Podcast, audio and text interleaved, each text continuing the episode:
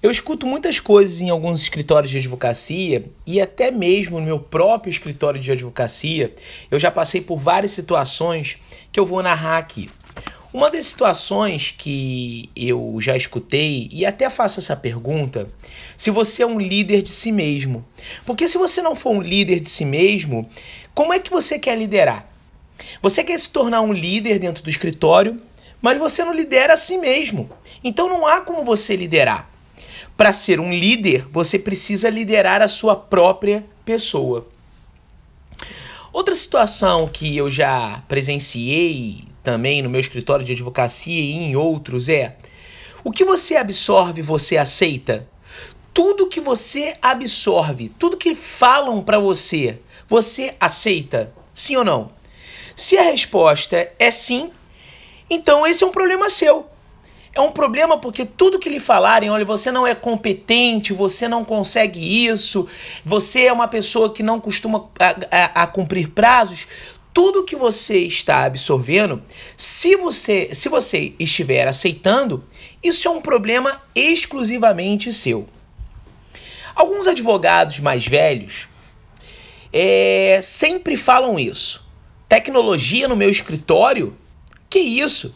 Já sou velho, eu não estou acostumado. Veja, a mentalidade desse, desse tipo de advogado é aquela mentalidade conformista. O tempo passou, eu não consigo acompanhar o tempo, eu não consigo acompanhar a tecnologia, então vou continuar fazendo a mesma coisa que eu faço, da forma aqui que eu faço, e pronto, vamos ver o que, que vai ser. Aí ainda falam assim: se Deus quiser, ainda colocam a, a, a, a responsabilidade para Deus, né? Lembrando que Deus lhe deu o livre-arbítrio para você exercer as ações que você deseja. Então, se você quer continuar a ser um, um advogado desatualizado, esse é um grande problema seu. Então, esse papo de que, ah, eu sou velho, eu não estou acostumado, eu não vou conseguir, todas essas palavras e frases negativas que a pessoa vai inserindo no dia a dia dela, ela acaba absorvendo isso e realmente isso se torna uma crença totalmente negativa. Sabe aquele papo? Me diga com quem anda que direis quem és. Eu acredito muito nisso, sabe?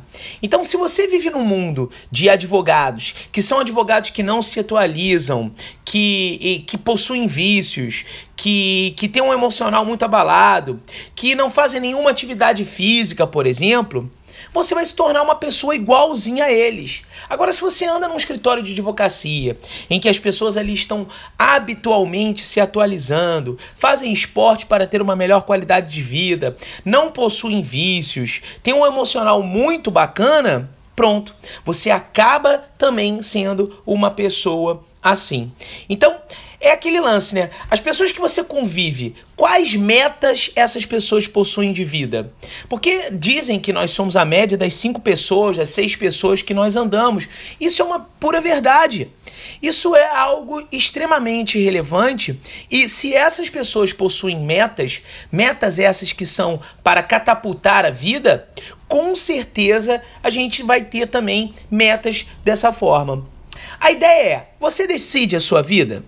Se sim, você está totalmente com uma mentalidade vencedora. Se não, você precisa reprogramar a sua mente. Realizar aí um plano de ação para reprogramar na sua mente. Esse é um fato que eu considero muito importante. Não adianta nada você ter milhões de ideias, milhões de vontades e não colocar isso em ação. Ter um plano de ação.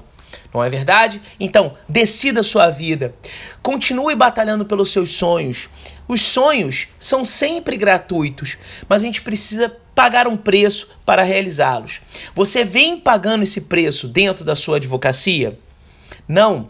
Sim. Aí eu deixo essa essa resposta para você mesmo. Faça essa, essa análise do que eu te falei e faça uma análise da sua pessoa, como você se encontra hoje na advocacia. Para que você é, potencialize e se você desejar potencializar a sua advocacia, eu indico você é, é, conhecer o nosso treinamento completo no Advocacia Sem Fronteiras, que é o www.advocaciasemfronteiras.com.br. Eu tenho certeza que ali você vai encontrar um curso que vai modificar a sua advocacia. Dá uma passadinha lá no site, dá uma olhada, pesquisa quem são esses professores, quem são esses profissionais que já se encontram no mercado há muitos anos e o conteúdo programático desse curso, que com certeza eu posso lhe afirmar, é um conteúdo modificador, transformador. Um beijo para todos, tenham um excelente dia e hoje, que é Dia da Mulher, parabéns a todas as meninas que escutam aqui meu podcast. Tchau!